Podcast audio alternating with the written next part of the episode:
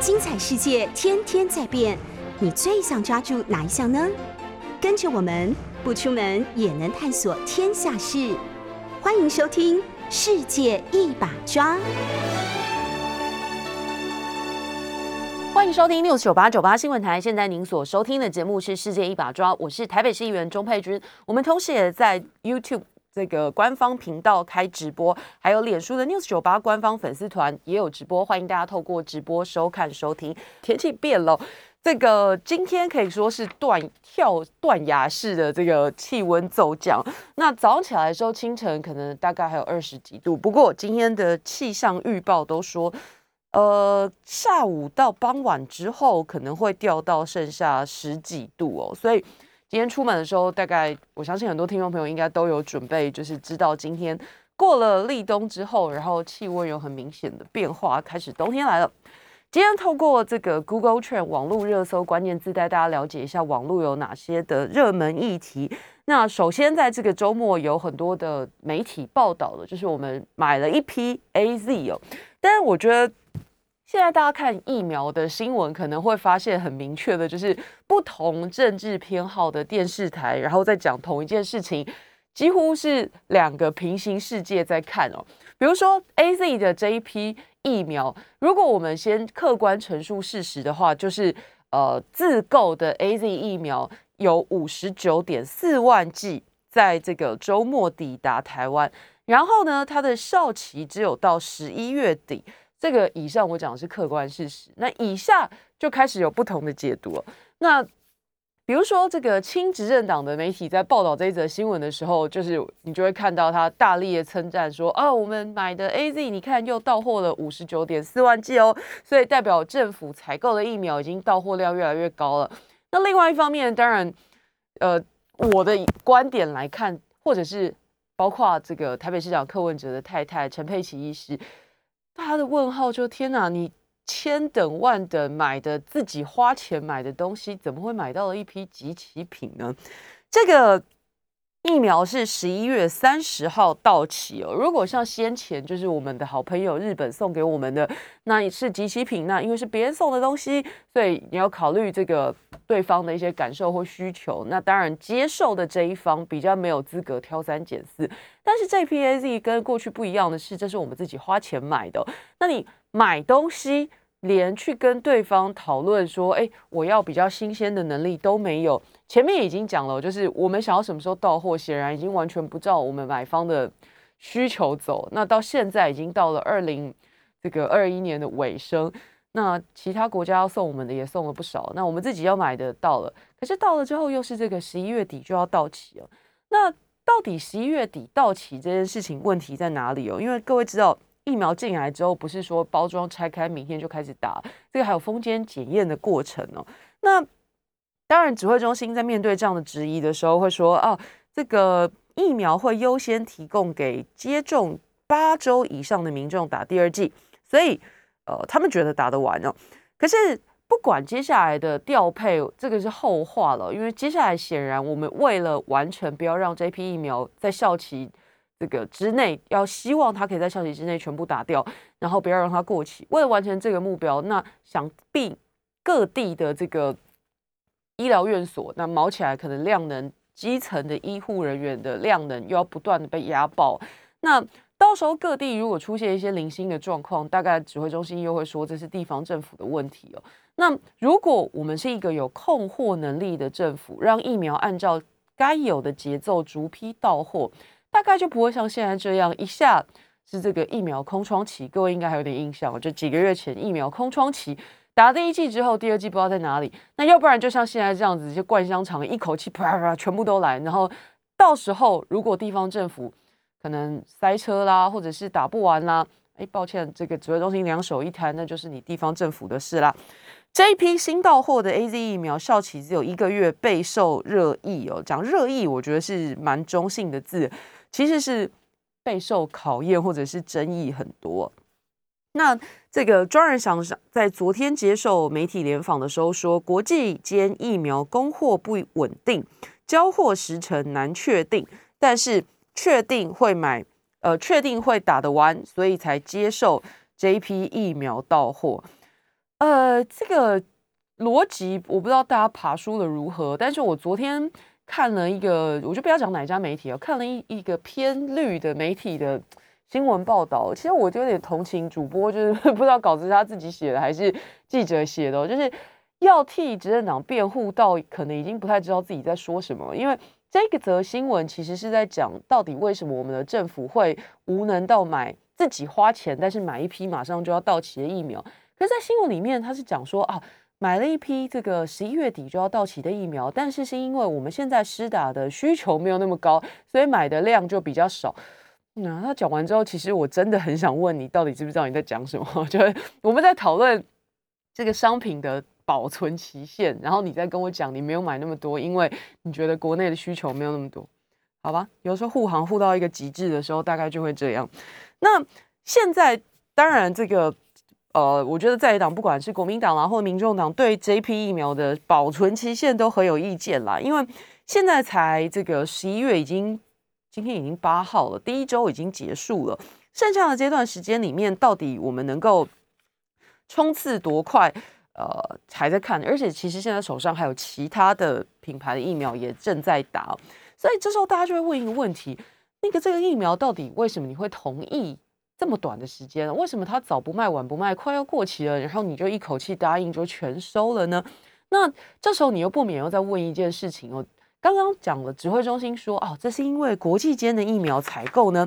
再听一次哦，国际间的疫苗供货不稳定，交货时程比较难确定。那你就会认真的回想一下，可是我们前一阵子买的 B N T 怎么好像就没有这个问题？怎么就没有买到一批快要到期的 B N T？或者是突然这个早上醒来跟你说，今天不好意思就有一批来了，你马上就要收？为什么看起来 B N T 的到货时程都在台积电、慈济或者是这个红海的掌握之中呢？那到底是我们政府对于疫苗的控货能力？这个有很大的问题，还是我们的民间团体显然比政府能干很多呢？又或者是以上皆是？所以这一批即将要到的疫苗，我们的需求已经慢慢的这个不断的，我觉得在进化当中啊。当然，最一开始的时候，我们希望是很流畅的，然后数量足够的到货。可是后来在这个今年中疫情爆发的时候，手上什么疫苗都没有的时候，当然退而求其次，就是有就好。那当时。没有打的人占多数嘛，所以这个不管多少多大的量进来，应该都消耗的完。那可是就像刚刚说的，我们最大的问题就是这个到货的时程断断续续的，一下没有，一下超级多。所以这些这个困难，或者是说这些难题，最后其实都变成基层的医护来扛了。就是一下这个接种站上了轨道，各县市都不好，尤其是双北是最明显的。从一开始没有打疫苗的经验。然后突然来了疫苗，那双北就开始这个练兵，在各地部署了很多的接种站。然后当大家这个练兵练到一个热度起来的时候，突然之间这个疫苗又不够，又没有货可以进来。那当时这个双北就撤掉了一些疫苗的接种站。那可是撤完之后，大量的又进来，所以会变成基基层的这种施打能量，像一个。开关没有办法操之在己的机器，一下被中央开到最大，一下又被关起来，这样实在是很为为难基层啊。所以每次你看新闻看到说啊，民众去这个排队打疫苗啊，怎么样生气什么的，我都觉得这个真的是陷这些医护于不义哦，因为他们在第一线除了很辛苦的服务之外。所有政策的不尽如人意，或者是政策的这个缺失，其实都是由他们来扛。因为显然，这个指挥中心他会在开记者会的时候跟大家说：“哎，这个也不是我愿意的，反正就是国际间供货不稳定。”可是实际上去承受民众的怨气，比如说排队排很久啦，然后或者是动线不满意这些事情，其实都是基层的医护在扛的。那除了他们要服务民众之外，然后同时还得接受这些客诉哦，所以其实也提醒这个所有听众朋友啊，如果你去打疫苗的时候碰上真的什么不愉快的事情，就是不要把火气发在医护人员身上，好吗？好，下一则个关键字就是这个，诶，我觉得还蛮有趣，因为跟我个人切身相关啊，就是有饭店跟咖啡厅推出边缘人限定，这个前一阵子。加码各种加码券已经出来了，那已经都抽完了。可是总共有二十七组身份证字号是什么都没中的，我个人就是其中一组，我是尾数六六，所以就是什么都没中。每个礼拜看大家各种卷，这里开箱那里开箱，抱歉我就是那个没有中。好，但是现在有趣的是，业者脑筋其实也动蛮快的，因为你认真算，二十七组边缘人其实搞不好人数还蛮多的，所以就有这个咖啡业者，然后还有饭店业者就寄出国家级边缘人专属安慰奖。所以好，如果你是跟我一样这个。现在为止，什么券都没抽到的身份证边缘人，可以上网去查一下。另外一则跟医疗相关的讯息是，这个北市联合医院的阳明院区爆发了疥疮感染呢。那这个是九月底的时候，有一名这个疥疮病患，那十月二十九的时候，本来已经检查阴性，可是同一天就有其他的病患出现皮肤红疹的情况，疑似是院内群聚感染，所以后来就。整个院区的五十七名病人还有员工都进行裁剪，那最后就是有两名确诊，其他都还要持续的监测。那这个是皮肤感染疥虫啊，然后会有激烈瘙痒的疾病，主要的传播方式是人与人皮肤直接接触，然后也可以借由衣服或者是被单传染。患者的皮肤会出现一些这个红斑啊，像是水泡这种症状，而且会越抓越痒。那潜伏期是感染后的二到六周，通常是在长期卧床的病人才会发生。那这个这一次显然就是因为收治病患之后，可能有群聚感染状况，现在还在监测当中。好，今天的这个平面媒体的头版就比较分散了。联合报关注的是这个。上个礼拜就开始了，就是这个全球的气候峰会进入成呃这个攸关成败的第二周。那在这个主办的苏格兰的格拉斯哥非常热闹，就是各式各样的示威团体都集合在那里，然后给这个峰会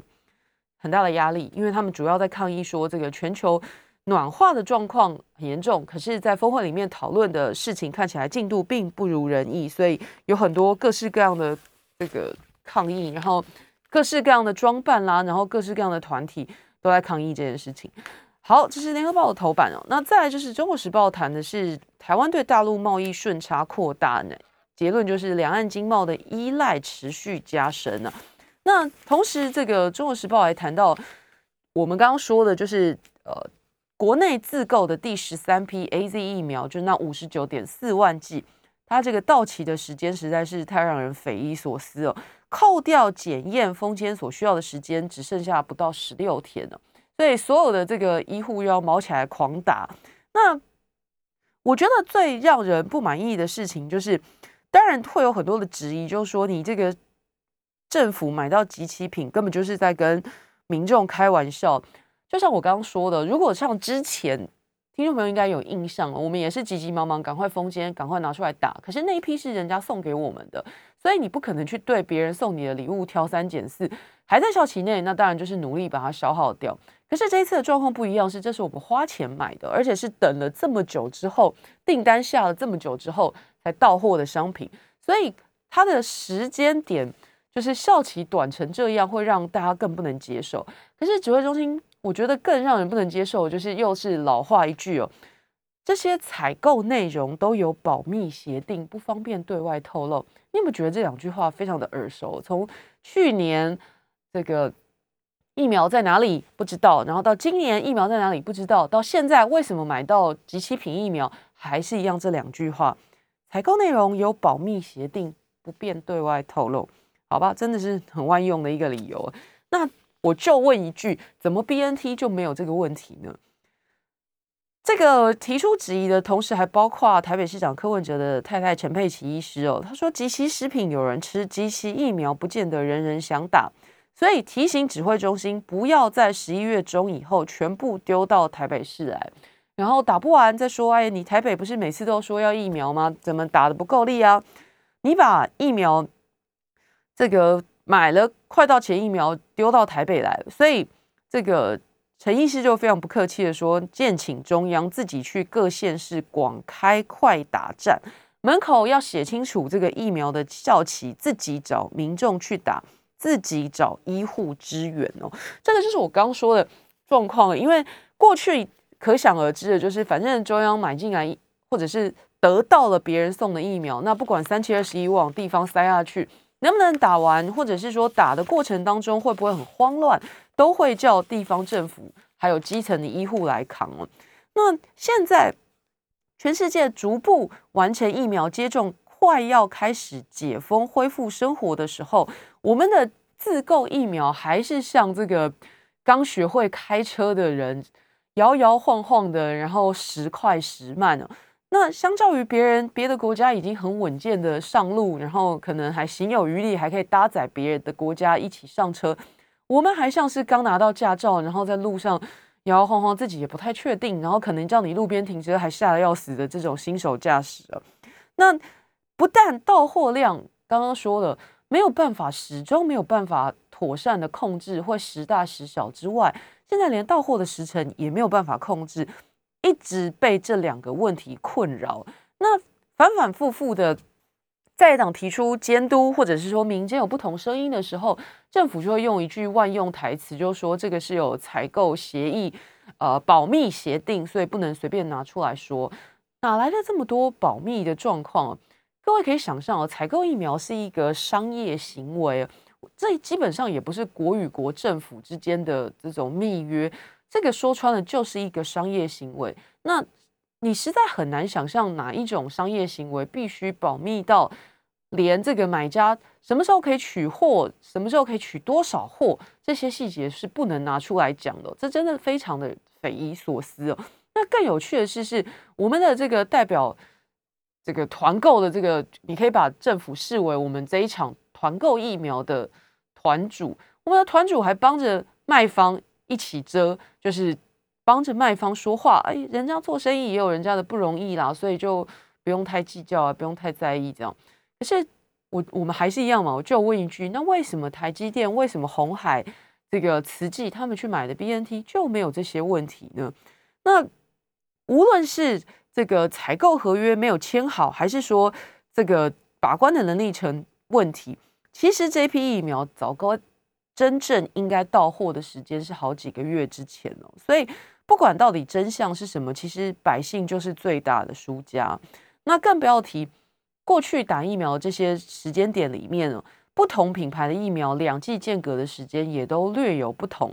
那像是莫德纳，大家都知道是间隔四周。我们指挥中心擅自把它延长到四个月，A Z 规定两剂是间隔十到十二周，指挥中心因为快要到期，又把它缩成八周就可以打，所以变成我们在两剂之间的时间点跟国际上有很大的不同。那这个不同还不是说我们自己做了什么过人的研究报告，而只是因为我们的疫苗到货时间政府没办法控制。所以就让大家施打的时间点随着我们到货或者取得疫苗的时间而做这些调整。那最近我就听到一些民众他们去打第二剂的时候，打特别是打莫德纳，已经跟国际上的两剂区隔、两剂间隔时间拉开很多。所以就有很多人戏称说：“哎，本来说莫德纳第二剂这个副作用会很强啊，好像被火车撞到。可是有一些人打完第二剂之后没什么感觉。”那他们就会怀疑说，哎，会不会是因为第一季已经失效了？这个表面上的第二季，其实对自己的身体来讲，因为时间拉得太长了，可能是变成像是打第二次第一集的样子。那疫苗这件事情，全球都还在学习，可是，呃，我们像是一个新手，但是又学的比别人慢，然后但是偏偏自己还不急，那这才是最大的问题。不知道问题在哪里的人，恐怕才是最大的问题。所以不管到底这批采购合约没有签好，还是政府的内控能力有问题，其实百姓都是最大的输家。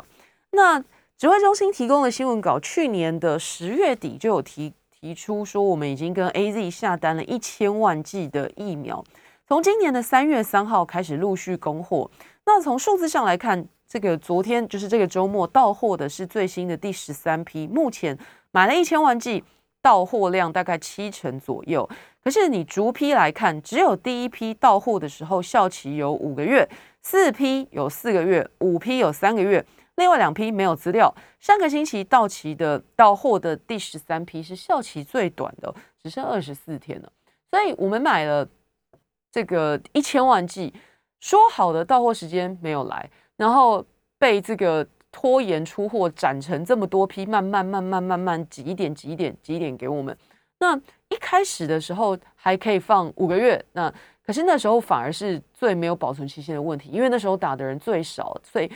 这个需求量是最大。那现在当然这个有不同的品牌的疫苗，然后打过一剂、二剂的人也比当时多，可是反而现在给我们的是效期最短的。然后会逼得各地压力非常大，可是我们政府还是照单全收。你以为他会生气吗？但并没有，他反而跟你说啊，这个是商业采购的机密，不能拿出来跟你讨论了。先进一段广告，马上回来。欢迎回到九八新闻台《世界一把抓》节目现场，我是台北市议员钟佩君。刚才节目一开始的时候，就有非常顺口的讲，我们同时在 YouTube 频道开直播，但事实上不是，我们现在是在脸书粉丝团开直播，因为这个 YouTube 频道还没有恢复，有很多这个热心的听众朋友在我们脸书 News 九八官方粉丝团的聊天室里面提说，希望这个我们可以去跟。呃，YouTube 讲说到底问题出在哪里？但问题是你要讲问题出在哪，你也得先告诉我们哪什么是问题。现在还不知道到底状况是什么，然后就只能继续等下去。好，所以除了这个线上收听的听众朋友，我们同时是在脸书开直播，所以欢迎来留言加入讨论。上一段节目跟大家谈到的就是这一批及其 AZ 哦，让这个各地，特别是台北市政府。这个我今天早上已经在接到卫生局的，在跟卫生局的同仁讨论这件事，就是大家已经开始感受到这个中央的最后帮自己解套的方法了。反正疫苗，哎呀，我已经弄到手了，那能不能打完，或者是打的时候顺不顺畅，那就是你各位地方政府的问题了。那这样真的负责任吗？其实答案是很显而易见的。刚刚已经从数字上面跟大家说，第十三批。你买了一千万剂的 A Z 疫苗，没有办法分成一批、两批、三批之内到货，就已经是一个我觉得是一个很无能的事情了。你让对方挤挤挤挤挤到变成十三次出货，而且还没有完全出完呢。我刚刚已经说了，十三次出货其实才出七成左右，那还有大概将近三百万剂还没有拿到手。那而且更荒唐的是，是一开始的时候给的还是效期比较长，可以摆五个月，但那时候是需求比较紧迫的时候。事实上，那个时候可能反而比较短的时间就可以打得完。那应该整个时程是倒过来的。现在因为有其他品牌的疫苗，而且已经打过疫苗的人显然比半年前来的多很多，所以施打节奏本来就会趋缓。那已经知道这个施打疫苗的需求跟。呃，可能的数值趋缓的时候，你不自己去盯紧出货的厂商给你的东西，反而两手一摊跟大家讲说这个是呃商业的机密啦，所以我不能给你看合约，不能告诉你哪里有问题。要么你自己有能力去解决这个问题，要么你就是告诉大家问题在哪里，一起解决。可是现在指挥中心看起来两者都不打算做，反正就是一直跟大家说哦，我一定打得完。好啊，那一定打得完。如果你是你中央派人出来支援各地方县市政府，我们倒也没有意见了。可是现在显然不是哦，就是中央就是告诉大家说，哎，hello，这里也有一批来了，那就你们自己处理，到时候打不完就是你各地县地方政府的问题了。那怎么办呢？没本没得办，就是地方政府就吞喽，大概就只有这个这个这个答案了啦。自由时报谈的是这个锁定台湾高教科研成果，然后这个有很大的字写中共组织渗透进清大。那呃，这个事情是中这个国安单位掌握台湾清华大学校友会跟中国厦门市政府、北京清华大学共设的清华海峡研究院，没有经过官方许可，然后在这个新竹清大的校内设置清华海峡研究院的新竹办公室。在台从事技术研发、揽财、投资业务，那这个我们的国安单位认为这个违反两岸人民关系条例，因为这个办公室是违法私设的，所以现在看起来必须这个停止，然后可能会被罚钱，然后如果不停的话，或者是再度有违反这样的行同样的违反相同的违法行为，那行为人会被判处有期徒刑。不过清大对此就说，我们是把办公室租借给他们，但细节并不清楚。这个是今天的平面媒体关注的议题。那另外，当然我相信大家在这个呃网络上面啦，或者是这个各种新闻都会看到。其实这个周末还有一个很热络的议题，只是在网络上可能讨论度没有那么高，就是公投的事情啊。那四项公投即将在年底上路，或者在年底登场，应该这样说。那最近可以说是这个国民党党都是卯足劲来面对这个议题，其实也不止。这个两大党，包括很多的民间团体，也可以说都是动起来。上个星期我们有跟大家讨论说，其实公民投票，如果你把它看成政党对决，那真的是太小看人民的智慧。公民投票，我讲反了，公投，顾名思义就是公民投票，所以其实就是给这个人民在现有的法治之外，一点表达意见，然后还有这个真正落实做主当家的这个概念。所以如果你要把它当成是政党对决，我觉得是太把公投这个议题浅叠化了。那当然，你说不能免俗的，在公投的各种议题当中，不同的政党可能会有不同的这个偏好跟选项。可是，如果你把它这个窄化到说只是不同政党间之间的对立，或者是又是另外一个战场，我觉得这个失去了公投的原本的意义啊。那。公民投票的这个里面的议题，其实大部分都跟民生切身相关哦。那以这一次的状况来讲，其实就很明显，这个用电也是民生问题，食安也是民生问题。所以显然，公民投票大部分会成案的案子，都是跟你我的生活密切相关的议题。所以我说，为什么这个民进党如果要把它浅碟化到变成说这个是什么呃在野党在乱啦，或者是说这个是在野党在。谋取篡位的机会，不要怀疑苏贞昌就是这样说的。这个真的是都讲的太浅了。那一方面，这个看起来民进党要冷处理，就是在这个政见接下来要在各个电视台举行的政见发表会、公投发表会，那并没有派出重量级的这个出场，比比如说蔡总统，比如说苏院长，那名单上面看起来都没有他们。那有媒体解读说，这是民进党想要淡化冷处理公投的相关议题。可是从另外一个角度来看，似乎又不是这样。如果真的要冷处理的话，那就不需要由他们分进合集，跑去到处开公投说明会了。这个蔡总统还有这个赖副总统分进合集，在这个周末很忙啊，分别率领府院党团在新竹、澎湖宣讲公投，四个不同意。那两地都吸引了很多的民众。我觉得也是好事啊，就是不管他们意见跟我相不相同，那多一点民众出席听说明会，关心这个议题，关心公投的内容，我觉得都是好事。那最后透过充分的了解之后，你再来做决定，这个是成熟的民主社会。所以我会很诚实的说，就算是我的对立方，他们是四个不同意的说明会现场，我觉得只要是很多民众，前提是他不是被动员，是自愿去的，那。多一点人去参与，了解公投的本质，最后去投票，我觉得都是很成熟的行为啊。但是再讲一次，前提是不是被动员去的，这个才有才有效果。那另外就是离岛的部分也很热闹，这个立委杨耀发起的离岛首场四个不同意公投说明会，是副总统赖清德领军，然后再加上这个内政部次长陈宗彦，还有民进党中央党部的副秘书长林非凡跨海宣讲啊。那他们跑到澎湖去，还有这个前澎湖县长陈光复啊，这些地方人士也都出席了。那以这个。举办地点的西魏农渔民活动中心，这个据媒体描述水泄不通，八百人的座位挤进了上千人，所以看起来这个民进党是府院党都动起来，在各地宣讲，在这个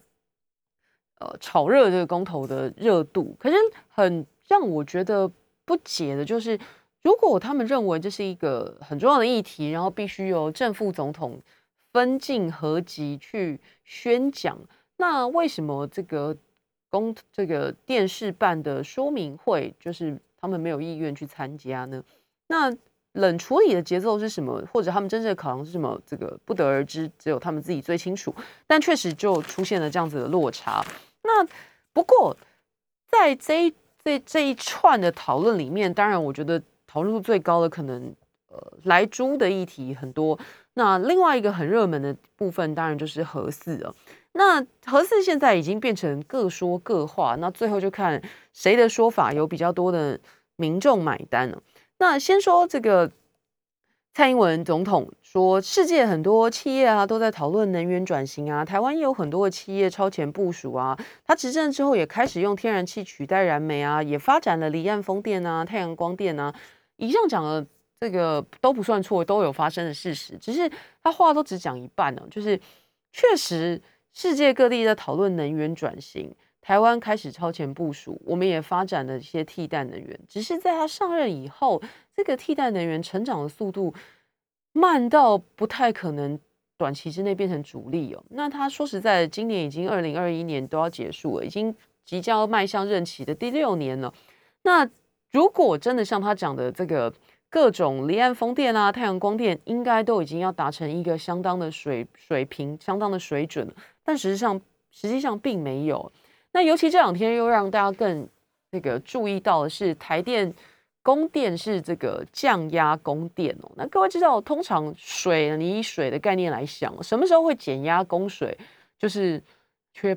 担心缺水的时候，所以你会预防性的这个减压供水。台电为什么要降压供电呢？台电的给的说法是说啊，现在就算降，但是还在百分之五以内哦，呃，还在电业法限定合可的范围之内，但是并没有正式就是正面的去回答这个问题哦，所以。呃，核四现在当然你大家可以针对它的安全性去做全面的检验跟这个讨论。可是如果你要把自己的眼睛蒙起来说我们不需要，这个真的是说不过去啊。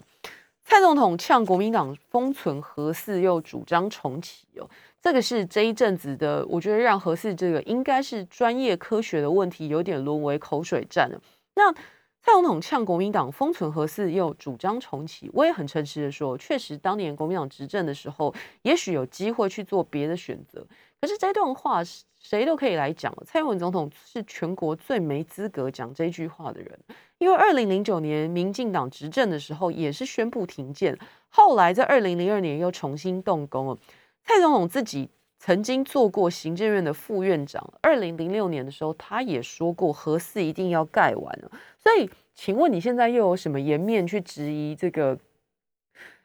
包括国民党，包括其他人的立场跟政治选择？那我一直说，民进党最大的问题就是他没有办法把这个合适的神主牌丢下，然后又搞不定在二零一六年的时候吹的这个 半天高的风电光电提升呢？我刚跟大家说了，他在座谈会里面的时候讲很大声的，说他上任以来一直在发展其他的替代呃发电方式，包括太阳光电啊，还有这个天然气取代燃煤啊，然后还有离岸风电。但你有在发展，可是速度不够，也基本上也是没什么用。更不要讲，如果拿这个绿电的成长速度，事实上你一年一年来比哦，一个号称要以离绿能发电为主的。民进党政府，事实上，它绿能发电成长比例远不及马政府时代。先进一段广告，马上回来。欢迎回到九八新闻台世界一把抓节目现场，我是台北市议员钟佩君。下段节目，我跟大家谈到说，这个最近四大公投案在年底就要登场，然后就是看起来是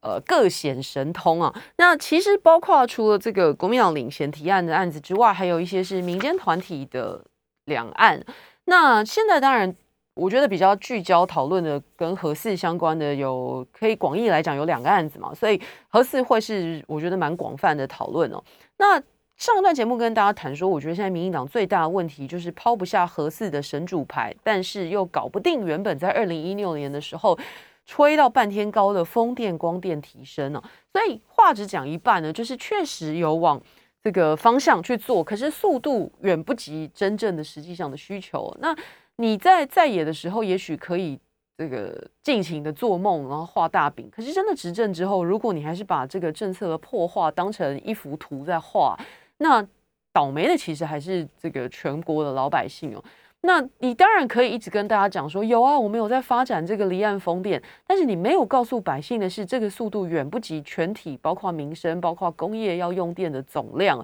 所以才会不断的发生今年夏天大家记忆很犹新的分组限电的事情。再来到这几天这个降压供电，大家都看在眼里哦，所以基本上这个。呃，民进党没办法把风电、光电提升，拿天然气来补，不是不能理解。可是问题是你这个接收站要盖在曾经你坚定捍卫的早教上面，如果你把它视为这是一个环保跟经济之间的拉扯来解释的话，也许我觉得有一部分，包括过去非常支持民进党的这些环保团体，也许还可以体谅。可是关键就在于现在这个民党政府一看哦，环团护早教的立场跟自己有所不同之后，开始想把对方一起打进去，这是一个政治操作的漩涡当中可是我说实在的。这个政治最有趣的事情，就是你做过跟说过的事情都会留在历史上。你随便往回去翻呢，护交团体过去从来都是民进党的铁杆啊。我很诚实的说，就算现在国民党是支持这个护交公护早交公投的，也不见得能够全盘接收环团的支持。我认为环团对国民党的态度还会是继续观其言听其行。即使在这个护早交公投上面立场是一致的，可是不代表从此以后环团会对国民党的所有主张通通买单，或者是一瞬间就倒向全部支持国民党。可是在这个当下，苏贞昌院长却认为这个四大公投都输，或者是四大公投呃跟大家意见不同，那是国民党想把蔡英文总统弄掰卡。你怎么不说是民进党想把环团弄白咖，或者是想把自己弄白咖？你背离了过去自己的主张，背叛了你过去环团的这些朋友，无视多数民意的现象，怎么看都是你自己把自己搞到白咖。所以，又或者是说了，这个蔡总统就算变白咖，民进党的立法院里面也还是多数。所以，捡到便宜的人也不是国民党啊，是诶苏贞昌或者是其他民进党里面的大头吧。如果真的要讲，这个浊世今非哦，就来讲一讲蔡英文总统。他刚刚说了，他在连续一两个礼拜的周末都下乡去宣讲公投。那上个星期他提到核四的时候，他说核四从一九九六年盖到现在，手机都从黑金刚升级到 iPhone 十三，还是没办法启用。最后就是国民党的马英九总统把它封存起来。那他的意思我知道，他就说国民党你自己把核四封存啦，现在又有什么脸面赞成？核四重启哦，那好，如果他要这样说的话，我们就真的认真的来看待一下这件事情。这才几年的光景哦，其实从二零一四年到现在，也不过就过了七年左右。到底是蔡总统贵人多忘事，记不得二零一四年的春天，绝食的圣人，恶毒的诅咒，纷乱的街头，还有封存的理由吗？我们来看一看为什么会这样说。二零一四年的四月其实非常的关键哦。首先来看我自己做这一系列的梗图啊，呃，搭配图文，可以从这个如果是线上听众朋友可以稍微来看一下这一张图。二零一四年的四月二十一号，前民进党主席林义雄发表了公开信，他说自己冒着生命危险进食，如果有不幸就是被掌权者杀害。然后他在二四月二十二到四月三十号的时候进食抗议，这是七年前的四月二十一号。那隔天发生什么事呢？隔天蔡英文总统当时的这个蔡主席在脸书发文呢，我们恳切严肃要求马政府回应民意，避免社会走到难以化解对立、造成难以弥补的伤害。再隔一天的时候，这个苏贞昌参加人民做主行脚活动，他说掌权者毫无羞耻，违反民意，展露野心，并且他斥责朝野立委要拿出良心，顺应民意。再隔一天呢，这个。民进党的党团总召柯建明哦，他说这个国民党党团不配合核四公投特别条例进夫二读，说国民党党团决议是可恶至极，是公然谋杀林义雄。四月二十五号的时候，这个马苏会针对核四议题激辩了八十五分钟，最后还是没有达成共识。然后四月二十六号的时候，就再隔一天，这个反核路跑游行大概是七千人参加。再隔一天，马英九总统和国民党籍的县市首长就核四议题进行座谈，达成共识。核四安检后封存不运转，注意关键结论，未来要交给公投决定。所以不要再说什么别人浊世今非了，其实立场。变化最大的其实就是蔡英文总统，所以我刚刚说，也许当时执政的国民党在那个时空之下有不同选择的机会，可是这个质疑谁都可以提出来，就蔡英文总统最没资格。那才几年的光景哦，蔡英文总统就已经忘记了二零一四年四月那一个星期发生了这么多纷扰吗？我不讳言哦，很多支持者至今还不谅解，认为。马前总统那个时候应该要破例决断呢，雷霆霹雳通过服贸协议就启用核四。可是当时的封存除了暂时让社会的对立降温之外，他定定了一个很重要的结论，就是日后交付全民公投这一点哦。所以我请蔡总统接下来下乡的时候，你要宣讲，你要宣达不同的意见没有问题，但是你一定要诚实的面对我们共同曾经有过的历史嘛。你不能醒来之后就假装忘记啊，就算你忘记这个，上网查一下也还查得到。下乡的时候，停止断章取义、扭曲事实，不要再把它凹成说，哎，你国民党。封存了核四，现在又要怎么样重启核四？不是这样的。当时封存的时候就已经定了一个很重要的结论，就是日后交付全民公投。这个不是我自己说的，各位如果有不同意见看法，都可以上网去查。那也好心一点，查完之后可以写个信、写个 email 告诉、提醒一下我们蔡总统。所以。请大家回顾当年的核四封存七日风暴，就是我刚刚给大家看的这一系列。从四月二十一号开始，这个林英雄前主席说他要禁食来抗议，之后到一连串的这个呃在野党的各种，你说情绪勒索，我我就觉得蛮贴切。好，反正就是说，如果你要继续弄核四，你就是想要林英雄的命啊，这种对。然后包括路跑，包括不同的声音。那当时的执政党，当时的国民党。听进去了，可是我觉得很重要是在那样子的时空背景之下做的结论，就是交付全民公投，那不就是我们现在此时此刻七年之后要面对的这一局吗？全民针对重启核四这个议题来公投，所以这个蔡总统可以下乡宣讲，但是不要断章取义、扭曲事实。我们刚刚重新回顾了核四封存的七日风暴。那很简单，就是十二月十八号公投那一天，我们把国家一起拉回科学本位，还有专业治理的这一条主线上，那就是民意的展现，那就是不需要更多的情绪勒索，我们要专业一点来看这件事情。好了，最后跟大家讨论一个轻松一点的议题，我不知道大家有没有同感呢？就是在这个后疫情时代，已经越来越多的会议啦，或者是这个聚会都改用视讯取代了，那。我也是看了这个报道才知道，